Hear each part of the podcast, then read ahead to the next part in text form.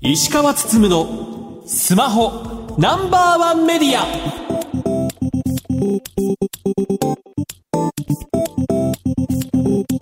皆さんこんばんは。石川つつむのスマホナンバーワンメディア。パーソナリティスマホ携帯ジャーナリストの石川つつむです。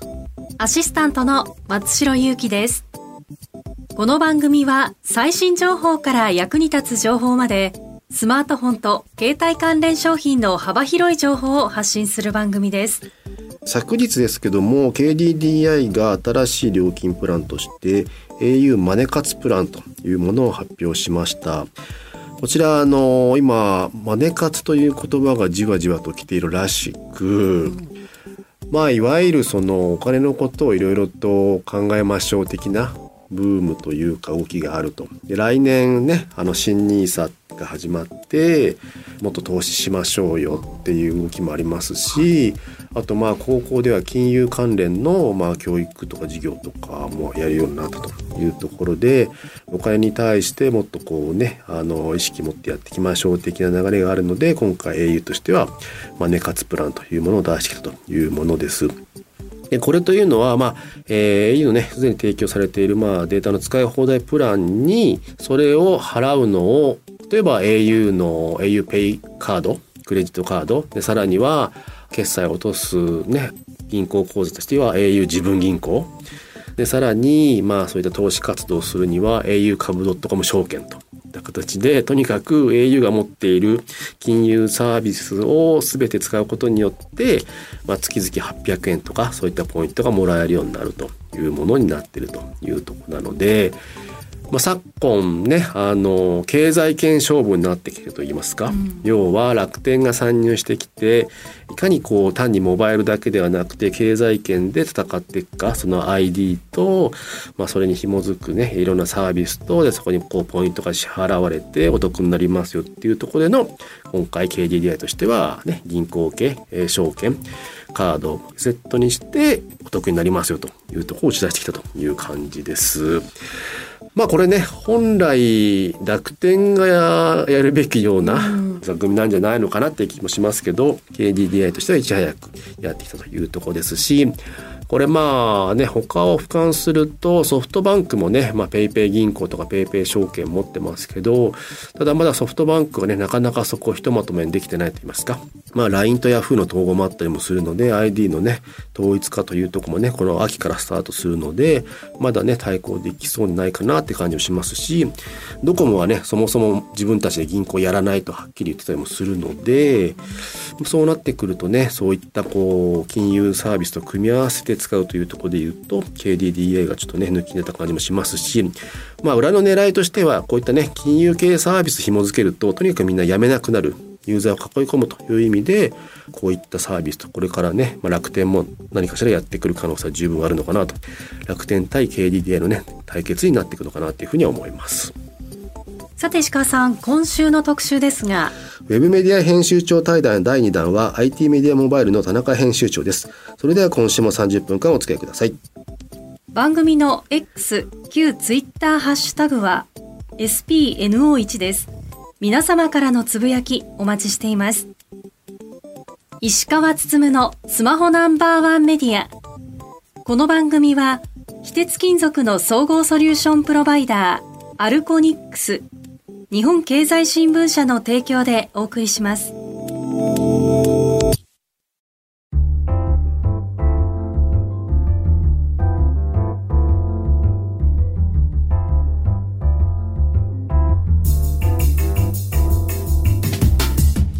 聞きの番組はラジオ日経石川進のスマホナンバーワンメディア。それでは今週の特集です。モバイル業界メディア対談パート2 IT メディアモバイル田中編集長編。今週は編集長座談会出張版の第2弾として IT メディア株式会社 IT メディアモバイルの田中聡編集長にお越しいただき対談形式でモバイル業界の話題を掘り下げてお話しいただきたいと思います。田中さんよろしくお願いします。はいよろしくお願いいたします。よろしくお願いします。え先週は携帯ウォッチの関口編集長と対談してきましたが今週は田中編集長に改めていろんな話を聞いていきたいと思います。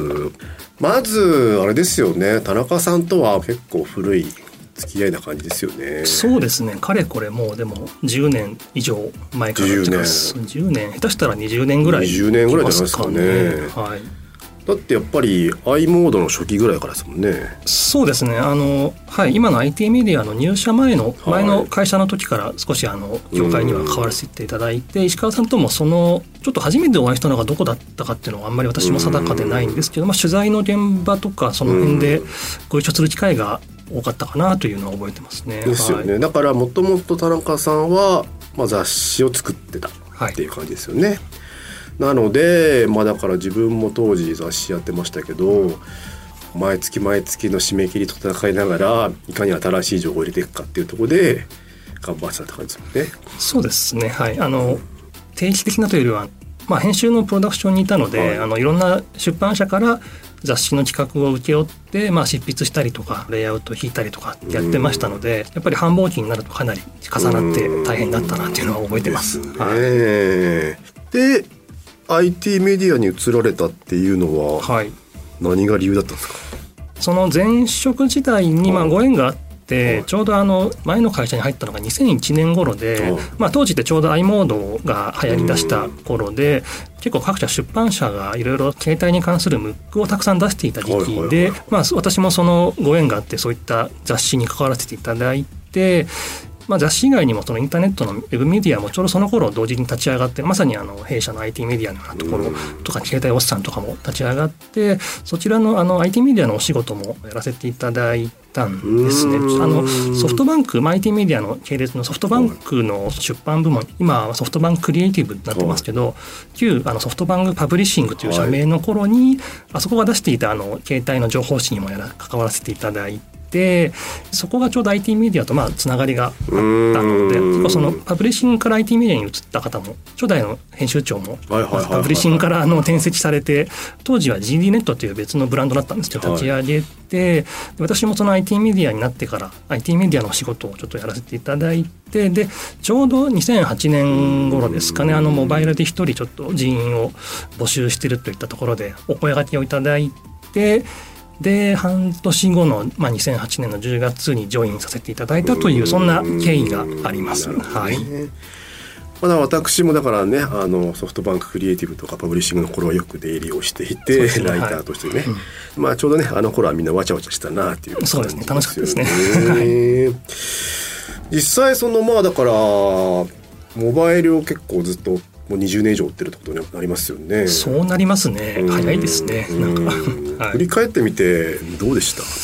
いや私があまり環境を変えたくない、まあ、将軍っていうのもあるんですけど、ただここまで同じ業界に長年関わってると旗から見るとちょっと飽きるんじゃないかなとか思われてる節もあるかもしれないんですけど、不思議と飽きがないというかやっぱりこの業界毎年何かしらトピックがありますし業界の動きも活発で、まあ、プレイヤーも参入したり撤退したりといったそれがまあ通信キャリアであったり端末メーカーであったりコンテンツプロバイダーであったりとかかなりやっぱりいろんな企業なりプレイヤーが関わってる市場で動きも目まぐるしいのでなかなかちょっと私もキャッチアップするのが精一杯というか、まあ、日々勉強しながら あの、まあ、ちょっと今はメディアの編集長という立場なのでその勉強というよりはちょっとメディアをどう回していくかみたいなところに時間を割いてる部分もあるんですけど、まあ、そこもひっくるめてやっぱりこういったメディアやっていくのは面白いなっていうのは変わらないですし入ってくる情報もやっぱり毎年毎月変わってくるので楽しくやってますね。はい、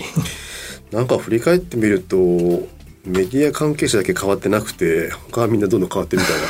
感じですよね。そうですね。インプレスさんもなかなか関口さんも長いですしね。はい、とはいえねキャリアもいなくなったキャリアがあれば新規参入してくるキャリアもあり、メーカーもいなくなるとかあればまた入ってくるところもありという感じでね本当メディアだけは変わってないなっていう感じですよね。で、はい、IT メディアモバイルの編集長になられたのっていうのが記憶が間違ってなければ2013年4月からですね、なのでもう10年になるんですね。あんまり自覚ないんですけど、はい。早いね。早いです。なので入社してから編集長になるまでよりももう結構時間経っているので気づいたらといった感じで。はい。編集長になるタイミングその編集長やってくれって言われた時ははい。どんな感じでした、当時事務所が青山一丁目にあったんですけど、はい。まあ前任の編集長と何かの取材か何かの一緒の時に青山一丁目の駅の中にあるインドのカレー屋さんに食べるかって食べてなんかそこで話を切り出されたのを覚えてます。はい。ちょうどあのその次の年に別のメディアを立ち上げるといったあの動きがあってで前任の編集長がそのメディアの責任者としてなるべくあの動いていたので、まあ、そういったちょっと役割分担も兼ねて私にそのちょっとお役が降りてきたといったそんな状況でした。はい。まあそれでまあ編集長になってなんか IT メディアモバイルをこうしてやるぜみたいななんか野望あったんですか？いやうん正直な話あんまり変えたいっていう思いはなくてやっぱり初代の、まあ、斉藤編集長とその園部編集長が作ってきたやっぱり歴史がありますしそこをまず壊さないようにというかちょっと保守的な考えかもしれないんですけどメディアとしてこれまで培ってきたことをしっかり受け継ぎながら何か急に変えるというよりは、うん。その時々の市場トレンドであるとか読者の傾向とかにしっかり寄り添いながら自分の出せるパフォーマンスを出していこうかなというそんな思いでおりましたね。はうい、その IT メディアの中で IT メディアモバイルってどういうポジションだったんですかね？弊社もいろいろと媒体はい。がありまして、まあ、ニュースであるとかビジネス系媒体であるとか、あとまあ姉妹メディアに PC ユーザーっていう媒体もあるんですけど、モバイル専門でやってみれば当然やっぱりモバイルだけで、今モバイルと PC ユーザーが一つのユニットでやってるんですけども、うん当然ニュースであるとかビジネス系媒体もスマホの話とかとかことは多いんですけど、うんやっぱりテッキーな専門メディアとしての位置づけは確固たるものが社内でもあるかなと思って自負してますしあのなかなか一般紙が使わないようなちょっとディープなあのスマホの情報とか業界のテクニカルな話とかをできるのは兵士だけかなというふうなそんなふうには位置づけでは考えてます。はい。まあ、先週ね携帯ウォッチの関口さん来ましたけど、はい。まあ、携帯ウォッチってまあライバル的な位置づけなのかなと思うんですけど そうですね。そこはやっぱり意識しますか？あ意識してますね。あのやっぱり IT メディア入る前も雑誌を書くために情報収集してる時にやっぱりウェブメディアとして IT メディアと携帯ウォッチは毎日見てましたし入社してからもやっぱり競合としては気になってます。チェックはちらちらとん。してますね。はい。うん。なんか勝った負けたとかあったりするんですか？いやーまた答えづらい質問しますね。あのーそうですね。うーんやっぱり携帯ウォッチさんってスピードがすごいなっていうのは思いますし速報性の、まあ、高さ速さっていったところは、まあ、切磋琢磨しながらやってますけどまあすごいなと思いながら見てますし、まあ、一方であの IT メディアモバイルは、まあ、速報も頑張るんですけどその起きたニュースの裏側であるとか、じゃあそこって読者に一般のユーザーにどういう影響があるのかみたいなもう少し背景情報とか深掘りした記事も出すようにっていうのは努力してますので、まあ、そこで、まあ、携帯ウォッチに限らず、まあ、他の一般紙であるとかそういったところの差別化につながっているといいなというふうに思ってます。はい。なんかこれまで振り返ってなんか印象深い記事とかニュースとかってあったりしますか？専門メディアなのでやっぱりその尖った記事が読まれてるだろうというふうなイメージがあるかもしれないんですけど過去に特に読まれた記事が LINE の活用法みたいな。まあうん今でこそ LINE って当たり前のように皆さん使ってますけどまあ10年くらい前ですかね。まだその SNS が盛り上がり始めて、まあ、LINE も出てきてじゃあどう使うんだろうっていう情報がまだあんまりなかった。2014年ぐらいですかね。その頃に出した記事がなんか1年間ずっと読まれてかなりの、はい、年間で一番読まれた記事になったこともありますし昨年で言うとあのスマホのバッテリーでやってはいけないことみたいな記事がめちゃくちゃありまして私の記憶だと過去最高の PV だったんですよ。えー今結構スマホの存在自体がもうコモディティ化というか一般化して当たり前のような存在になったことでデバイスそのものというよりはやっぱりそのスマホをどう使うかとかスマホでどういうところに困るのかといったところにフィーチャーした記事がやっぱり当たりやすいなというそういったちょっとトレンドの変化は感じてます。で兵士ってあのヤフーとかスマートニュースさんとかいろんなあのポータルメディアに記事を配信してまして特にそのヤフーさんで取り上げられるとそこからの流入が非常に増えてトラフィックも伸びるんですけど一般の人に受けるようなテーマも取り上げられやすくなってますのでちょっとそういった戦略的な部分も、はい、外部からのちょっとその流入で取っていこうみたいなそういったところもあってというのとはい、やっぱりより多くの人に関心を持ってもらいたいというのはやっぱり当然根底にありますので、はい、そういったテーマも注力しているというところですね。はい、やっぱりヤフーに取り上げられると見てる人は単にヤフーで完結するんじゃなくてその大元のサイトに行くっていう流入の流れがあるってことなんですか？そうですね。その記事だけで当然完結する人も多いと思いますけどただ少しでもそういったモバイルとか IT に興味がある方であればそこからあの回遊して別の記事に飛んでくれることも当然あり得るので、外部のニュースメディアの力も借りながら媒体のそういったトラフィックを伸ばしていくという活動は続けてますね。はい、やっぱり年間で見ると iPhone のタイミングって一番伸びる感じですか？あそうですね。やっぱり9月の iPhone 発売発表時期はもう年間でも PV のピークいきますので、うん、今年もちょっと来てほしいなという、はい、あとまあ振り返るとやっぱりアハモとかあの辺の料金系は非常に盛り上がった感じなんですかね。まあ当時の武田総務大臣のいろいろそういった要請もあったりとか、うん、そういった経緯もあるんですけどそのをもって12月に発表されてまあ業界ではアハモショックって言われてますけど、うん、メディア的にもあのショック、うん、いい意味でのショックが非常にありまして、やっぱり PV トラフィックが非常に伸びましたし、まあ、その後 LINE もポボとかも出てきて MVNO も接続料の値下げで料金改定したりみたいな動きが続いたので、ね、今のあの私の所属しているはいユニットになってからは過去最高の PV を叩き出した時期で、はい、もうバブルでしたね。そうですね。あの頃モバイルメディア的にバブルでしたね。そうでしたね。なんかもう出す記事が全て当たるみたいな、はい、だしね。いろんな人がこうねキャリアの人がいろいろと焦ってるというか。そうですね。逆にあそこは出すからここをするとかね。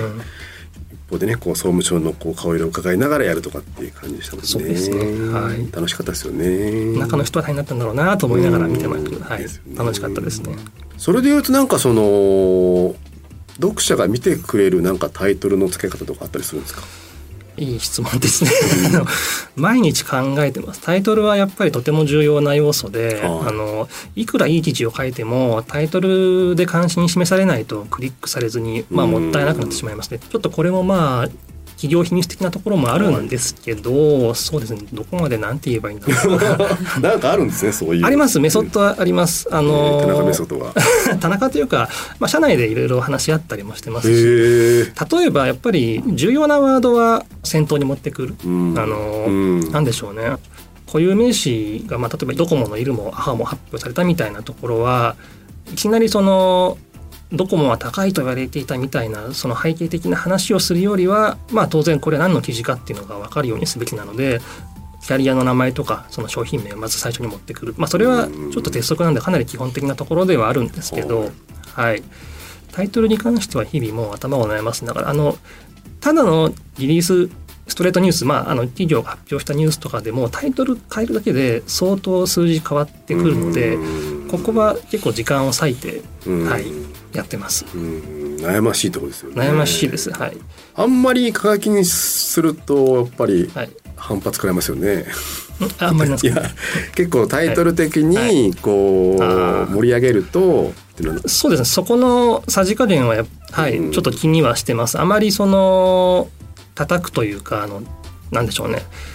極端に何か悪く言うとかあのそういったことはしないようにと。事実はしっかり事実伝えますけども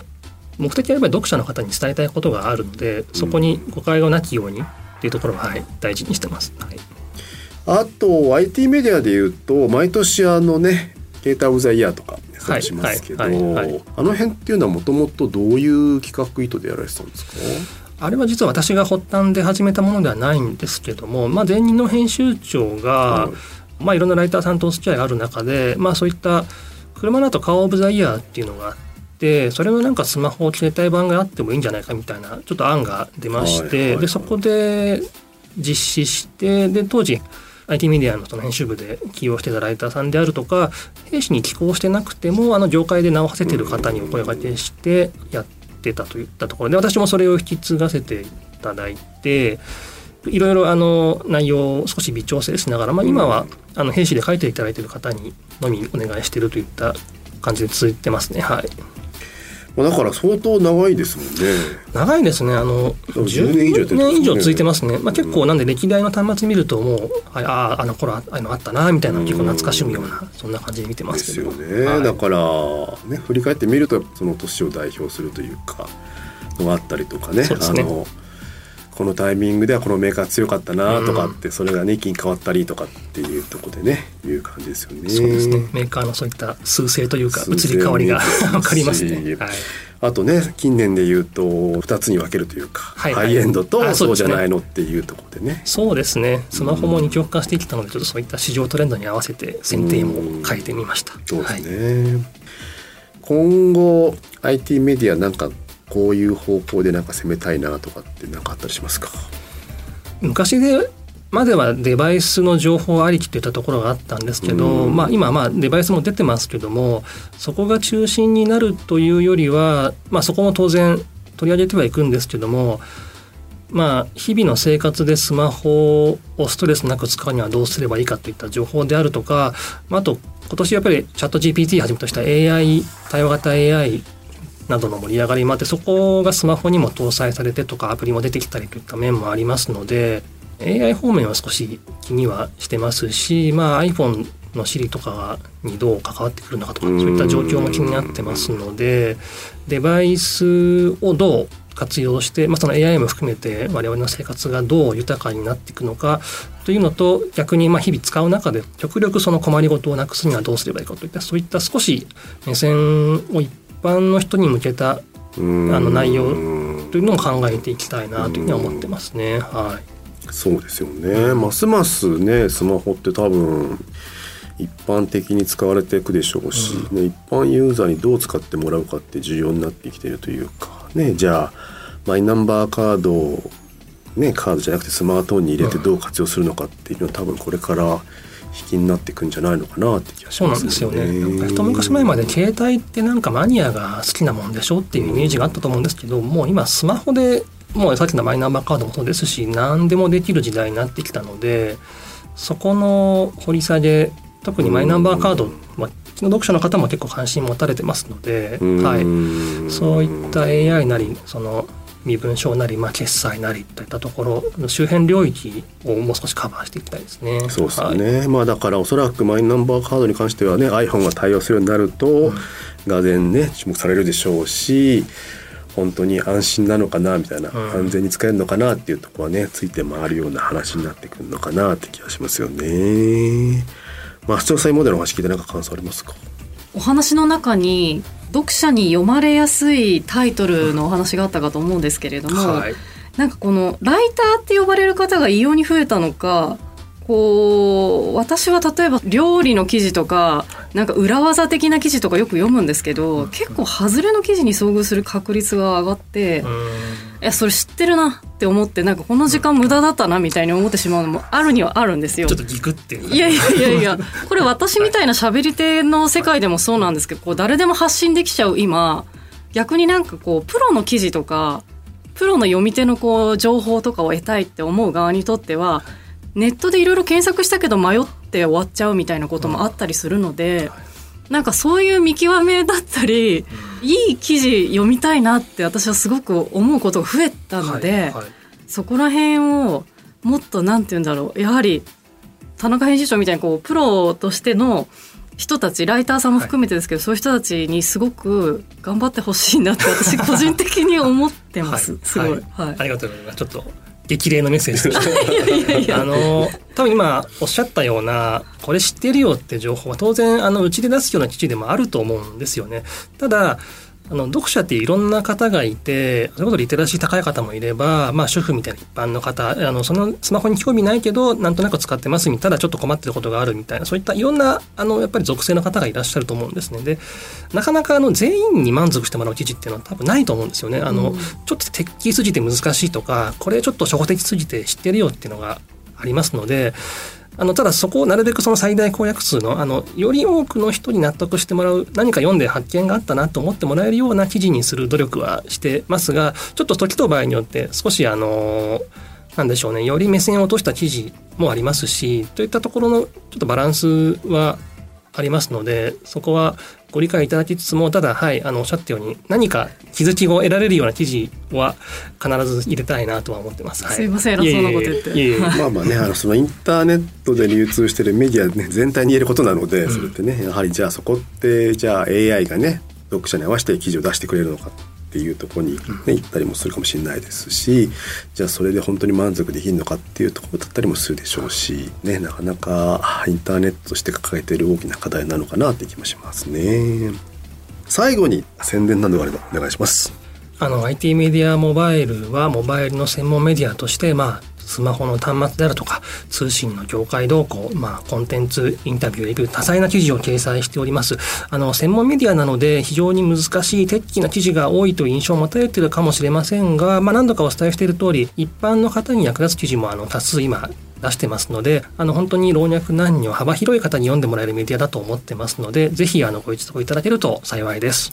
本日はありがとうございました。はい、ありがとうございまありした。がとうございました。本日のゲストは IT メディアモバイル編集長の田中聡さんでした。以上特集、モバイル業界メディア対談パート2、IT メディアモバイル田中編集長編でした。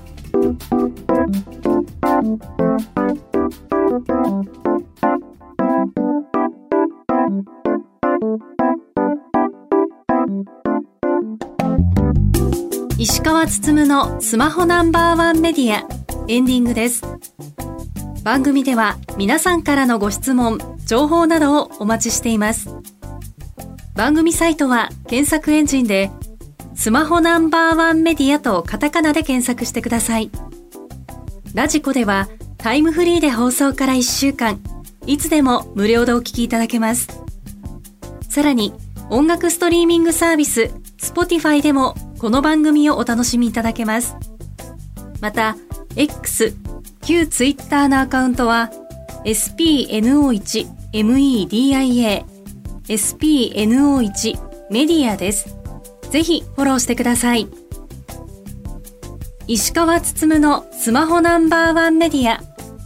この番組は、非鉄金属の総合ソリューションプロバイダー、アルコニックス、日本経済新聞社の提供でお送りしました。さて石川さん、来週ですが、現在調整中です。ラジオ日経石川つつむのスマホナンバーワンメディア。お相手は石川つむと松代ゆうきでした。なわら。